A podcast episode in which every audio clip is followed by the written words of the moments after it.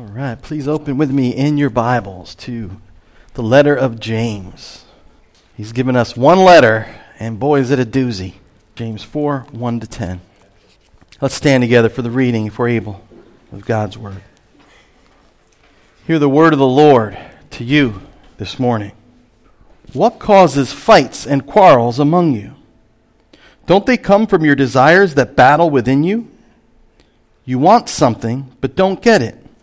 You kill and covet, but you cannot have what you want. You quarrel and fight. You do not have because you don't ask God. When you ask, you do not receive because you ask with wrong motives, that you may spend what you get on your pleasures. You adulterous people. Don't you know that friendship with the world is hatred toward God? Anyone who chooses to be a friend of the world becomes an enemy of God. Or do you think Scripture says without reason that the Spirit He caused to live in us envies intensely? But He gives us more grace. That is why Scripture says God opposes the proud, but gives grace to the humble. Submit yourselves then to God. Resist the devil, and he will flee from you. Come near to God, and he will come near to you. Wash your hands, you sinners, and purify your hearts, you double minded. Grieve, mourn, and wail. Change your laughter to mourning and your joy to gloom. Humble yourselves before the Lord, and he will lift you up. Amen. Amen. The, reading of the word of the Lord. May bless it to our hearts and lives this morning. You may be seated. Lord, have mercy. We got to pray again before I start talking about this. Let's pray. Father, we need you. These are strong words, but they're strong words for a difficult time we live in, Lord. We need you now more than ever. Our country needs you now more than ever. Our world needs you in some ways like it never has before. So be with us through your Holy Spirit, Lord, in a mighty way. Speak to our hearts, open them wide that we would be receptive to the truth, Lord, that we would be protected from the lie, and that we would let your love in, Lord, to transform us from the inside out as we draw near you. Draw near to us as you promised. In Jesus' name, amen. amen. I saw a post on that wonderful thing we call Facebook. Yeah, I know. I know, right? So you know right away where we're going with this one. Right? I usually keep silent about most of them and just kind of groan. I even made like a prayer. I'm like, Lord, I'm not looking at the feed no more. That's not why I'm on Facebook. It's to connect with my cousins and friends. But I end up catch, you know, the feed is right there, and you end up seeing crazy stuff. But what I saw here was there was this little post that said, "Which symbol has a history of the most hate-filled death, deaths?" And the symbols to pick from were the Nazi swastika, the Confederate flag, and the cross. And uh, um, I am friends with many, many non Christians, let's just say. And most of them picked the third symbol.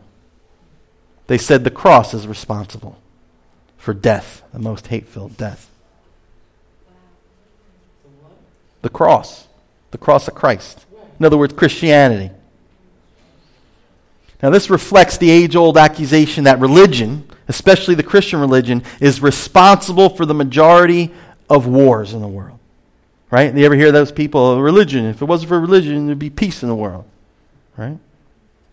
Many in the world get on the bandwagon calling for the removal of all religion so that the world can live in peace. And if you think I'm making this up, you know there's a popular song out there by John Lennon. Remember John Lennon? Yeah, he was one of the ones who said uh, the Beatles more popular than Jesus Christ. Yeah, so um, he didn't like religion too much. But this is what he says in that song Imagine that most of the world loves, and it's like nails on a chalkboard to me.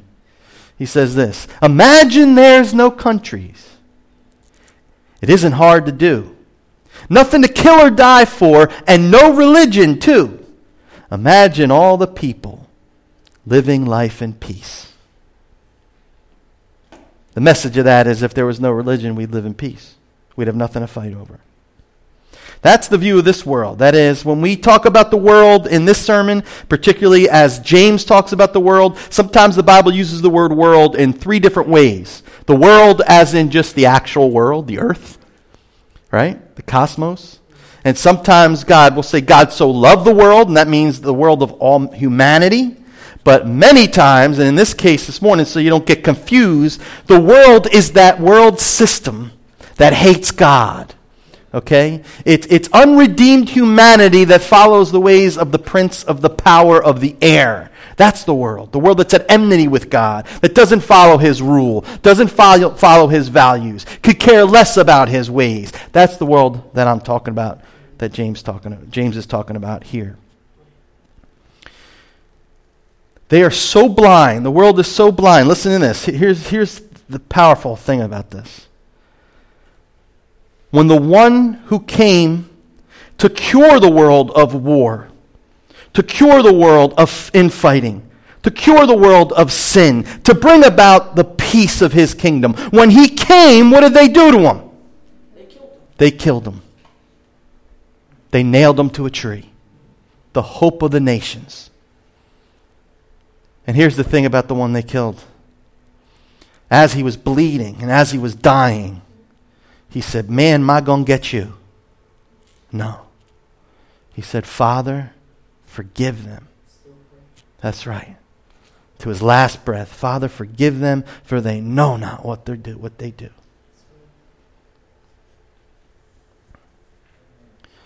You know what else is interesting? Jews and Gentiles back then especially hated each other. But when it came to killing Jesus, they kind of shook hands, didn't they? That's the world away, apart from Christ. But those of us who have fled to Jesus for refuge, who fled to Jesus for mercy, who fled to Him for His grace and for redemption, we know who the real enemy is. We know who's ultimately to blame for wars, for quarrels, for unrest, for sin. And as that old saying goes, we have met the enemy, and he is us. Can I get an amen? It's sin. Why, why do we have wars? Think about it. Why do we have murders? Why do we have people stealing and pillaging and raping? Because man, by nature, is greedy for power. Right? Absolute power corrupts absolutely. Man is greedy for pleasure. Doesn't care who he's got to step over, doesn't care who he has to step on as long as he gets some of his. Or they want all of it. They're not going to stop till they get all of it. Remember, there was a guy we used to, he, his name was Hitler. He wasn't going to stop. And it's easy to blame him until we realize that same seed is right in here.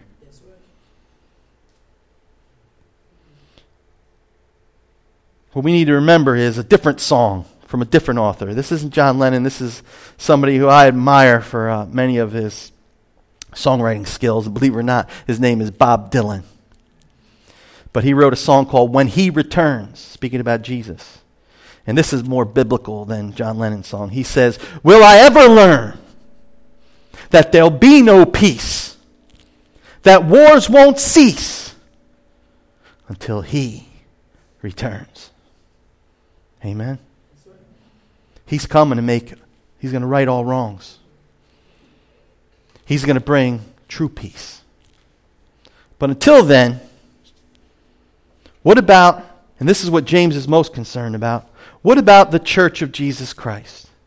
It's easy to see war in the world, it's easy to pick on the world, but James here turns his attention to the people of God. And he wants to, he asks the question, what causes the bickering and the fighting that we often fall into in the church? Why is it that we look to so many other directions, for so many other places to see why we fight and quarrel and war with one another, even though we have been redeemed by the blood of Jesus. We have the same Father, we have the same Holy Spirit living inside us, and still, to a watching world, we're fighting among each other. You with me, brothers and sisters? And James, in his inimitable way, as, as, for those of us who've been going through his letter, we realize he just tells it like it is. He doesn't hold back he tells us flatly what causes fights and quarrels? Our sinful desires and our worldliness. That's what causes uh, the fighting. And why is this so shocking and surprising to us? It shouldn't be for those of us who have been convicted by our sin, by the Spirit of God and the Word of God. Those of us who've turned to Christ for mercy because we realized we needed forgiveness, we needed cleansing. It shouldn't be a shock. It should sadden us when we see sin in the church, but we shouldn't be shocked. And I'll tell you why many times we're shocked. And now I'm going to get into this text and I'm going to run. We just don't take our sin nature seriously in the church. We don't. We simply don't believe that we're capable of the most heinous of sins. Now, somebody else might be, but not me. You know, right? That's how we think. I could never. Somebody does something in the church. Ooh, I could never do something. Whoa, that's a dangerous path, my brother or sister. That's a very dangerous path.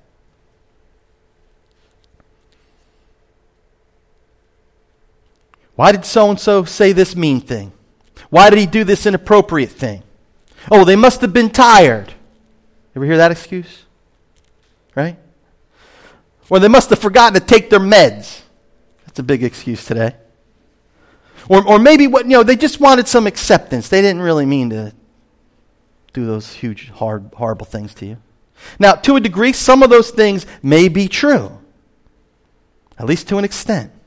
But the real core reason that we sometimes are just so afraid to come out and say is because evil is lurking in the hearts of even believers. We do have a sinful nature. You know, remember my dad used to watch, sh- listen to a show. They didn't have TV; they had radio. My dad remembers those days, and and he's the, the show goes, "Who knows what lurks? Evil lurks in the hearts of men." And then I remember I said that, and my dad goes, The shadow knows. Because it was an older. But we know, don't we, brothers and sisters? If we're honest with ourselves before God, we know what's in there. Now, maybe we don't see the obvious because we fall, we have fell into false teaching in the past past. And even among those of us who are we're Presbyterian, we pride ourselves of being reformed in theology and knowing the theology of the Bible. Sometimes kooky things come from us too. So let's not get too prideful. I remember one time when I was at my home church and, and my pastor, who's normally excellent, right on the money. I was a young believer, and he preached this message about us no longer, Christians no longer have a sinful nature, he said. And he took that from a theologian who, I won't get into the whole thing, but from Romans 6, where it says we're crucified with Christ, he took it too far and said, therefore we have no sinful nature. Now we just have the remnants of the sinful nature, but, you know, it's. And I remember going up to him after the service, humbly, because I was a new believer, and I, I didn't want to contradict him because he is a godly and a good, humble, humble man. But I remember saying to him, if that's true, Craig, then, then why would Paul say in Galatians, this, these words, Galatians 5. So I say, live by the Spirit, and you will not gratify the desires of the sinful nature. In other words, there is a sinful nature that I can gratify if I don't walk by the Spirit. Amen? And the wonderful thing, and this shows a good shepherd, he said, Hmm, you got a good point. You're right. And he changed his position. That's a man of God. That's a man of God. How often does that happen? Right? Usually there's some defensiveness. He just came right out and goes, hmm, that's a good point. Other folks just simply think way too highly of human nature, and they badly underestimate the depravity of man, even among believers. Remember King David? What does the Bible say about him? He was a man, actually, God says, he's a man after my own heart. And yet, he does that horrible thing. What does he do? He cheats on his wife, he sleeps with another man's wife, and then gets her pregnant, and then has him killed because he refused to sleep with her so it would look like it was the husband's wife, uh, husband's baby not his. You understand? He commits murder. He commits adultery and murder, and he's the man after God's own heart. And I'll never forget Chuck Swindoll. I used to listen to him a lot when I was a new believer. He's a good preacher. He said, Why did David do this? Because he's depraved. I never forget how he said it. Depraved. I said, that's true. That's true. Why am I going into all this? Because James is under no illusion about sinful man. He gives us both the cause of fightings and infightings among us and wars, but he also gives us the remedy for the destructive infighting and quarrels in the church. Praise God. There is an answer. And the cool thing is, he's been leading up to it this whole epistle. Throughout his epistle, he's been giving us a lot of conviction. And sometimes I kind of say, James, are you ever going to tell us some good news? Well, the good news is the last second half of this sermon, he finally gets to the answer of, to the problem of sin. All right, so what we're going to see this morning is simply this. James gives us the cause and the remedy for discord in the church. And those two things we're going to look at the cause and the remedy. Pretty easy. We're going to see the cause, and we're going to see how God tells us we could fix it, or He could fix it. Let's take a look first at the cause. Look at verses 1 and 2. What causes fights and quarrels among you? Don't they come from your desires that battle within you? You want something, but you don't get it. You kill and covet, but you cannot have what you want. You quarrel and fight. James is talking about a very familiar scenario. You know what it is. You want something so bad, yet you still can't get it. So you go to great extremes to fulfill your desires, no matter who gets hurt, no matter who you have to step on to get it, and no matter what destruction you leave in your wake. You been there? I've been there. I wanted it so bad, I just I didn't care. I had the tunnel vision, man. I'm gonna get it. And meanwhile, I'm hurting people left and right. Now, it could be a good desire, the desires that he's talking about here. It could be a good desire that you're tired of waiting on God for. So you go out of God's will, outside of God's will, to fulfill that desire. You get that? In other words, it's a good thing to want to be loved. It's a good thing if you're single to want to be married, right? And to have sex in, in a godly marriage. But sometimes, sometimes as we're waiting for that, um, we feel like God's taking too long. You with me? And so we step outside of what God's plan is. And we end up hurting ourselves and others deeply. Sometimes it's just a flat out bad desire.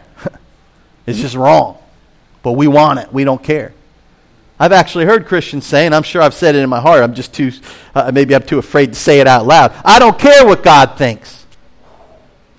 I remember when I was a non Christian, I might think like that. But it's scary when a Christian thinks like that. You with me? And James explains why we sometimes still don't have what we want. He says, You do not have because you don't ask God. And when you ask, you do not receive because you ask with wrong motives, that you may spend what you get on your pleasures. Some of us don't ask God because we know it ain't right. Where at least we have at least that much dignity where we're like, I'm not going to ask God because I know this ain't the right thing. You with me? But he says the problem is, so you don't have these things because you don't ask. And when you do ask, you ask for these things simply for your own hedonistic pleasure. Now, here's the point the word in the Greek there for pleasures comes from that word where we get hedonism. Hedonism, what that is, it's a, it's a way of life, it's a philosophy that says the main goal of the human race, our goal in life should be what? Pleasure. Now, here's the thing that's interesting for me personally. Before I was saved, I wasn't a big intellectual person. I didn't do a lot of studying and reading. I did some reading of comic books and guitar magazines. That's about it, right? But I'll tell you where I didn't even realize until I got saved what my goal was all the way up to that time Jesus saved me and that was pleasure. My whole life was about minimizing pain and maximizing pleasure. Look, I'll give you an example. A great adventure, they have these awesome rides, right? You know what I'm talking about? Where you're going to have a great time. But I would say, hmm, this is a long line. Suffering. You follow me? And maybe that suffering is not enough for the pleasure, so then it ain't good for me. You see how I ran my life? You want to hang out with me? Oh, let's, let's see. Are we going to party? Are we going to have a good time? And if you were like, no, I just need you to spend time and be, you know, not enough pleasure. You follow me? It's hedonism. And James is saying, Are you kidding me? You wonder why God's not going to give it to you when you ask for things that are just simply for your pleasure? He's not going to answer your hedonistic requests. And here's the problem that was me before I'm saved, but the scary thing is sometimes that comes up in me again. And sometimes I don't even realize it. And you don't either. It's the opposite of praying this way. Listen, I always think of it this way. If I can't say these words, maybe my prayer needs to change. For Jesus' sake, and His glory. Right? For the good of others, Lord, and for the sanctification of my soul. If you can't pray like that, then your request is off. That doesn't mean that sometimes that you can't pray for things that'll refresh your soul. That's a good thing. But what it does mean is are you praying according to God's will? He's given us plenty of words to tell us what they are, what his will is. There's no lack of knowledge here. One more Bob Dylan song. I just gotta, had. I don't know, I was in a Bob Dylan mood. He says this Do you ever wonder just what God requires? Do you think He's just an errand boy to satisfy your wandering desires? And then he says, When you going to wake up? Listen, some of us treat God like He's the genie in the lamp. Are you with me? We rub away and we have wishes. And James says, no matter, no wonder, God isn't listening. Before we knew Christ, we desired all kinds of selfish, wicked, and ungodly things. But when Christ saved us, we began to desire the things of God spiritual blessings that God couldn't wait for us to ask for so that He could pour them out on us. You know that? And that's what James is saying. Where's your heart now, brother? Where's your heart now, sister? You in tune with God? You want what He wants for you in your life? Do you desire all the wonderful, great things He cannot wait to grant to you? Remember what Jesus said. Which one among, what father among you, if his son asked for bread, would give him a stone? Remember that? If he asked for an egg, would give him a scorpion. God loves, your Father loves to give good gifts to those who ask.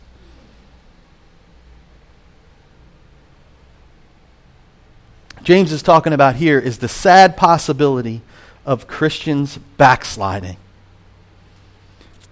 I have a couple of quotes from Dick Lucas this morning. Here's one of them. He says this We either go forward or back in this Christian matter. Either we covet God's gifts with all our heart, or we slip back again and begin to covet the things that the world covets. You can't stand still. And then he gives a wonderful illustration of riding a bike. You can't stay still on a bike. You're either going forward or you're falling down. And the Christian life is the same way. You can't, there's no cruise control. You can't just click it on and go, hey, Ain't going to happen. If we do slip back, we find ourselves acting, acting more like mere worldlings, indistinguishable from the men of the world, the women of the world. And as the old cliche puts it, think about this. Think about it this way. If you feel distant from God, who moved? Who moved? It wasn't him. He's there the whole time.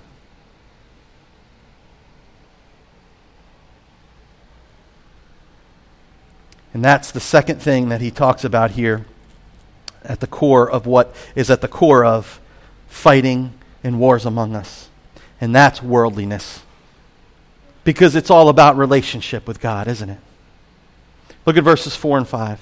You adulterous people. You don't, don't you know that friendship with the world is hatred toward God? Anyone who chooses to be a friend of the world becomes an enemy of God. Or do you think Scripture says without reason that the Spirit He caused to live in us envies intensely? My brothers and sisters, James here makes one of the most convicting calls to repentance in the whole New Testament. Listen, he's calling God's people out for being adulteresses That's shockingly strong language. But here's what I want you to see it's not an exaggeration. Listen, follow with me for a minute here. Track with me just for a second. What would you call a married man who gives himself over to a lover rather than his wife? He gives all he has for his lover's attention, his lover's acceptance, his lover's approval. All the while, he gets up in the morning, gives his, his, his wife a little kiss, and says, Good morning, hun. See you later. As if nothing's wrong. Does that sound right to you? Which one of us, our hearts wouldn't break for that woman? Who loves her husband, who cooks for her husband, who, who cares for her husband, only to have him given himself over to lovers then coming home like all, everything's peachy. And James, like a faithful, longtime friend, calls him out, as it were, and says, You, sir, are an adulterer. And I'll tell you, I hope James is your friend because he's my friend. Because that's what he says to me You adulterer. You've lost your, you've forsaken your first love. You've gone after all other kinds of loves, all other kinds of idols and you've become just like the world that hates God. You remember there's a whole book of the Bible about this, by the way, in the Old Testament. Anybody know what it is? It's Hosea. Remember Hosea? And God has this holy prophet marry a prostitute. And it's a, it's, a, it's a sign, it's a parable, a living parable of what his people had done to him. We heard earlier a prayer request that this young couple would take seriously the vows they just took. And that's what James is saying. He's calling us back to our vows, as it were. When Jesus stood up for us, when he took the hit, when he said, as it were, in that marriage, I do, while we were yet sinners, he died for us and said, This is my bride. And he owned us as his own. And he says, How? can you, my brothers and sisters, cozy up to the world, that same world that lives in defiance against the one who loves you and gave himself for you? And what James says is when you're doing that, you're siding with the enemy. And we're not just sinning against law, we're sinning against a person. We're sinning, sinning against love. You get that? It's one thing to break one of the commandments, it's another thing to break the heart of God. That's what James is saying. James, here in his book, and I think it's important to see this, we've been going through it all summer. He sees Christianity not only as a religion, yes, he uses the word, but he sees Christianity as a living, intimate, breathing relationship with the living God through his Son, Jesus Christ. That's the way James sees Christianity.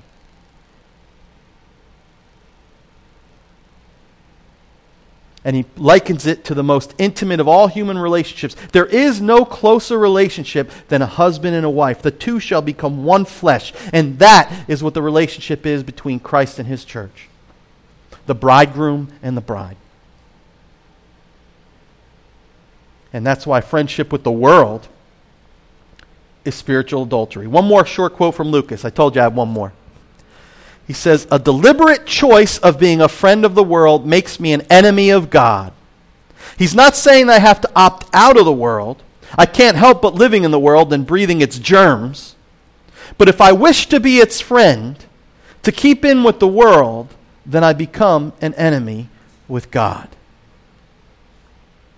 Listen, this is what happened to one of Paul's fellow workers. We often look at the early church like it's this perfect ideal, but when we forget, it's people like you and me. Paul had a worker who preached the gospel alongside him and apparently was helpful for a while. And you remember what his name is? His name was Demas. And in 2 Timothy, we hear this. This is what Paul writes to Timothy about him. He says to Timothy, Please come to me quickly, for Demas, because he loved this world, has deserted me and has gone to Thessalonica. Notice the connection.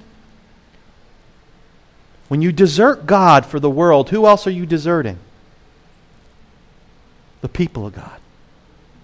That's the connection here in this text. There's fighting, there's wars in the church, and the problem with that is it's because we've walked away from God. and we walk away from God, we're no longer in accord here because we're at accord here. And because we're trying to fit in with the world over here. We're blending back in. We're receiving their values, their praise, their acceptance. Man, that's some pretty dark stuff so far, isn't it? But it's the word of the Lord. We had to go through that before we can get to this part. And that's the last thing I want to talk about this morning. Hey, look, I'm leaving for three weeks. I had to give it to you this morning. All right, so, second thing we see, last thing in this text, is not just the cause for our fighting and quarrels, the remedy. It's in verse 6.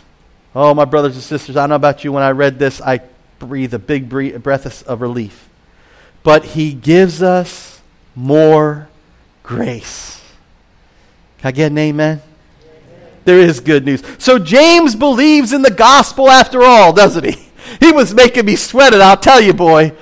He was making me sweat it. But here he says that wonderful truth that God gives us more grace. As bleak as it is, as much as our sinful nature causes us trouble and destruction, as much as we are constantly in danger of falling back in with the world, the good news is God persistently pursues us by His grace, and if we truly know Him, He will woo us back to Himself. Amen? But notice it's very important to see what the connection is here.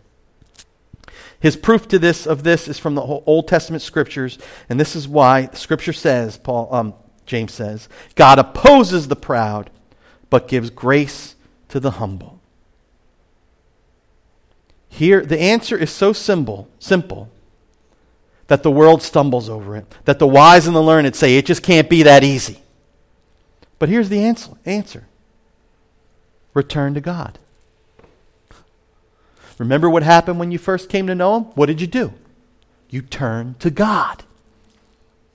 In humble faith and repentance. You acknowledge, you're right, God, what you say about me. I'm all messed up. I'm broken. And right now, I empty myself of myself. I fall before your throne and I say, Take me as I am. I submit to you. I humble myself. Because notice what happens. The proud, who think they got it all together, who think they just need a little tune up, God opposes them to their face. Says, You ain't ready, apparently, yet. You with me? But the humble, he does what? Oh, I've been waiting for you to come. Look at this treasure house of grace I have for you. I'm going to dump it out and you. Won't be your cup won't be able to hold it. It's always been the answer, it's always been the remedy. Look at verse 7. Submit yourselves then to God. Resist the devil, and he will flee from you. Come near to God, and he will come near to you. Ah! First time he's mentioned in this passage, there is a sinister presence hanging around. You notice who he is?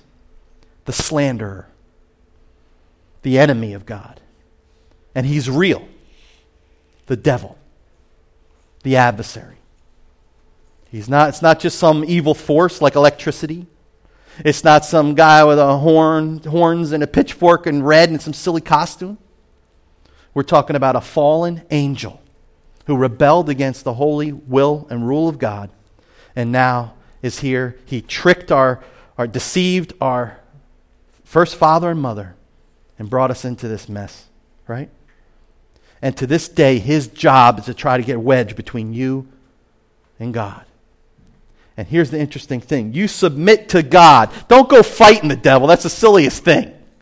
You, you ain't got enough power to fight the devil. I'm telling you that right now. Like, I'm gonna, yeah, you're gonna do nothing, buddy. He's got time on you. He's got power on you. He's he's seen it all. There's nothing like, oh, I'm gonna trick him with this new thing. No, it ain't gonna happen.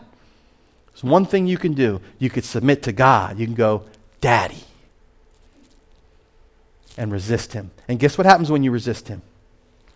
The Bible says it right here. He runs away. You know why? I always love it. I get this picture in my mind. I come and I say, I resist you, the devil. Devil, go! And he runs away. And I'm like, huh. And then I turn around.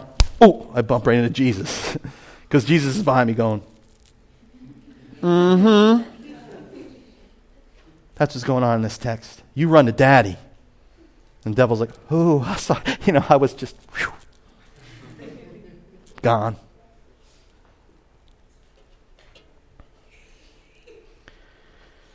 You know, I know we are to love God for every one of his magnificent attributes. He's holy, he's good, he's righteous, he's pure, he's omniscient, he's omnipresent. We can go on and on. His manifold perfections. He's perfect. But I'll tell you how much I love my Heavenly Father for this one thing that we see in this text His gracious, patient, persistent love that never turns away from us when we draw near Him in humble faith and repentance. Here's what James is saying God will not run away from you if you run to him. He will not turn his back. If you truly come to him, you draw near to God, this is a promise. Take it home to the bank. It's worth more than any money that you could possibly have. If you turn to God, draw near to God, he will draw near to you. Isn't that awesome? Because I'll tell you, you cannot say that about any other living human being in this world. None of us are perfect. I want to be. On my best days, I would wish that whenever Pete needs me, I'll be there. But I can't make that promise because I'm, I'm just a, a man of clay and sin. Man, I gave you an opportunity to say amen right there. But Jesus, He is with us to the end. And it's a simple thing. He says, draw back near to me. After all you've done, you've committed adultery. You know, my wife and I, we should, I should tell you this, maybe she's up there, but we always say, you know, if you, if you uh, cheat on me, man, I'm out of here. Yeah, we, we do that with one another. But here's the thing. Here's the awesome thing. And of course, we can laugh like that because we love each other so deeply. Um, we would both be idiots to even think like that. But um, God's, we're 26 years married, working on 27. That's the faithfulness of, that's God. That's all God, believe me. But now I digress. Why did I even say that? Oh, because God, here's why. Even though we committed adultery, that's how serious James characterizes being a friend with the world. All we got to do is draw back near, and he takes us back. But now notice what this drawing near entails. I, I do want to just spend a couple more moments and we're done. There's a false gospel out there, especially today, that's been really spread, spread out a lot, especially, I th- believe it stems from some guys in America. And of course, where else is it going to come from? And they say this God loves you just the way you are. Punto. Period. And what they mean is do whatever you want to do. It don't matter. Just God loves you. Just keep living in your sins. It's all going to come out in the wash. Huh, that's what they say. I ain't lying. But here's the problem with that. The real truth is this God loves you just the way you are, and too much to let you stay that way. See, I agree with the first part as long as you say the second part. That's biblical. That's biblical. Spurgeon puts it this way Sin and hell are married unless repentance declares the divorce. You got that? So that's why James says this. He's a little heavy here, but this is what he says Wash your hands, you sinners. Purify your hearts, you double minded. Grieve, mourn, and wail. Change your laughter to mourning and your joy to gloom. Humble yourselves before the Lord, and he will lift you up. Isaiah 57 15. For this is what the high and lofty one says, who lives forever, whose name is holy. I live in a high and holy place, but also with him who is contrite and lowly in spirit, to revive the spirit of the lowly, and to revive the heart of the contrite. A contrite heart, brothers and sisters and young folks, it means a heart that's broken over their sin, that's sorry for leaving God, that really desires to change and wants to come back to God. Listen. God desires our wholehearted devotion. James keeps using this term here throughout his epistle this double mindedness, this double minded man. We need to grieve over our lack of devotion. We need to mourn the loss of our first love. And we need to wail over our sinful desires and worldliness. You know, that's what's going to make me long for you, Lord. Right?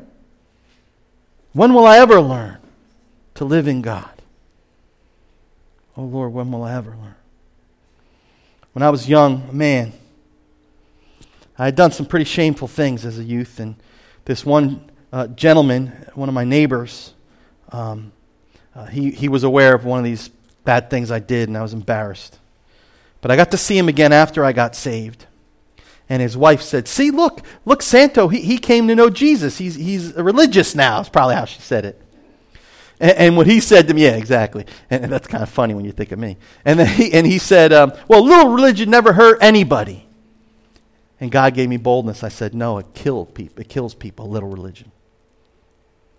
God doesn't accept half hearted little religion. God wants all of you. He gave all of himself to you on the cross. He didn't leave anything left. He gave it all. And he says, I just want one thing from you now. Come follow me. Come follow me, and I'll make you into a new creation. He wants all of us, brothers and sisters. That's how wars are ended. We get right with God, we return to Him, and it result in peace in the church.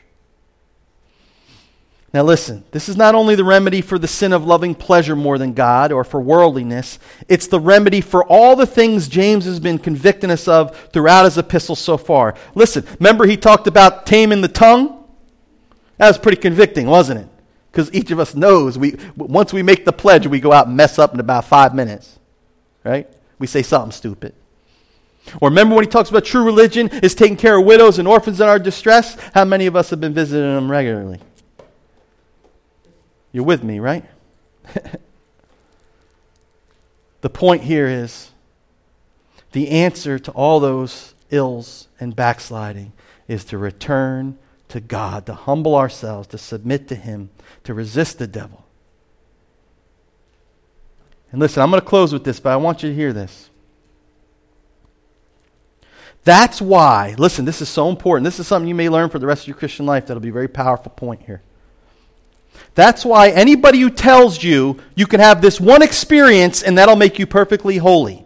You'll be sanctified. You won't sin anymore. Or all you need is a certain thing, and then you'll live the victorious Christian life. This is why that is totally impossible. It's unbiblical, and it doesn't make any sense. I'll tell you why. God wants you to come to Him regularly. Are you with me? He wants you to draw near to Him on a daily basis, not a quick fix once for all. Okay, now I'm fixed. See you later, Pa. Doesn't work like that. He wants you to come to Him every day and to hold His hand so He will lead you to His good future for you. Bless you. And His good future for me. This sanctification is a, pro- a process, repentance is a daily thing, and constantly, as He shines the light of His Word and His Holy Spirit on our flaws. And boy, you know, at night we look pretty good until we walk up into the mirror and we turn the light on and we go, oh, what happened to that guy? Well, when the Holy Spirit does that, we know what to do, don't we? Humble ourselves, submit to God, resist the devil.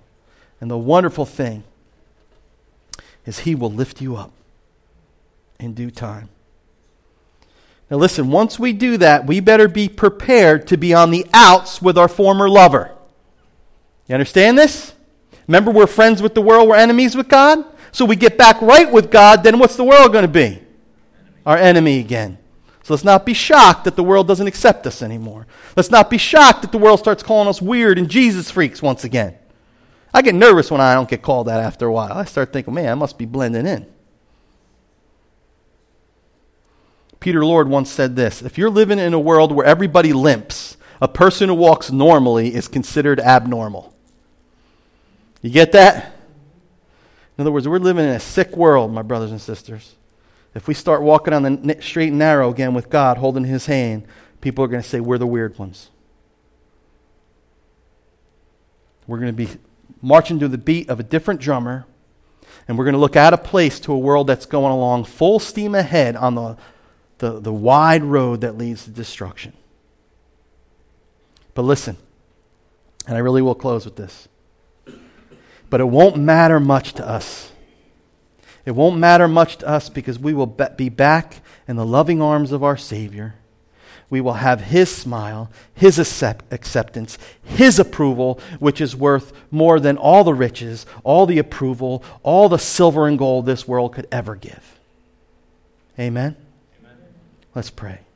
Father, we thank you for your holy word. We thank you that you give more grace. Thank you for the way home, that it's not complicated. It's not something we have to go study and figure out, Lord. It's just a matter of humbling ourselves and returning, coming home like the prodigal. Nothing in our hands we bring. Simply to your cross we cling, Lord. We come back to our first love. And we pray, Lord, as we finish out this summer as we start a new school year, God, keep us in your care. Oh, Savior, strengthen us by your grace to walk humbly, to do justly, to love mercy, and to walk humbly with you. God, grant this to us that the church may find your peace and may attract a hurting and a fighting world. We ask it in Jesus' name. Amen. This Sunday sermon was preached by the Reverend Dr. Santo Garofolo. New City's Sunday sermon is recorded live on location at New City Fellowship of Atlantic City. If you're in the Atlantic City area, stop by. Our address is 215 North Sovereign Avenue, Atlantic City, New Jersey. Visit us online at newcityac.org. That's www.newcityac.org. Oh God is written and performed by the Reverend Dr. Santo Garofolo. Join us next week for a brand new New City's Sunday sermon.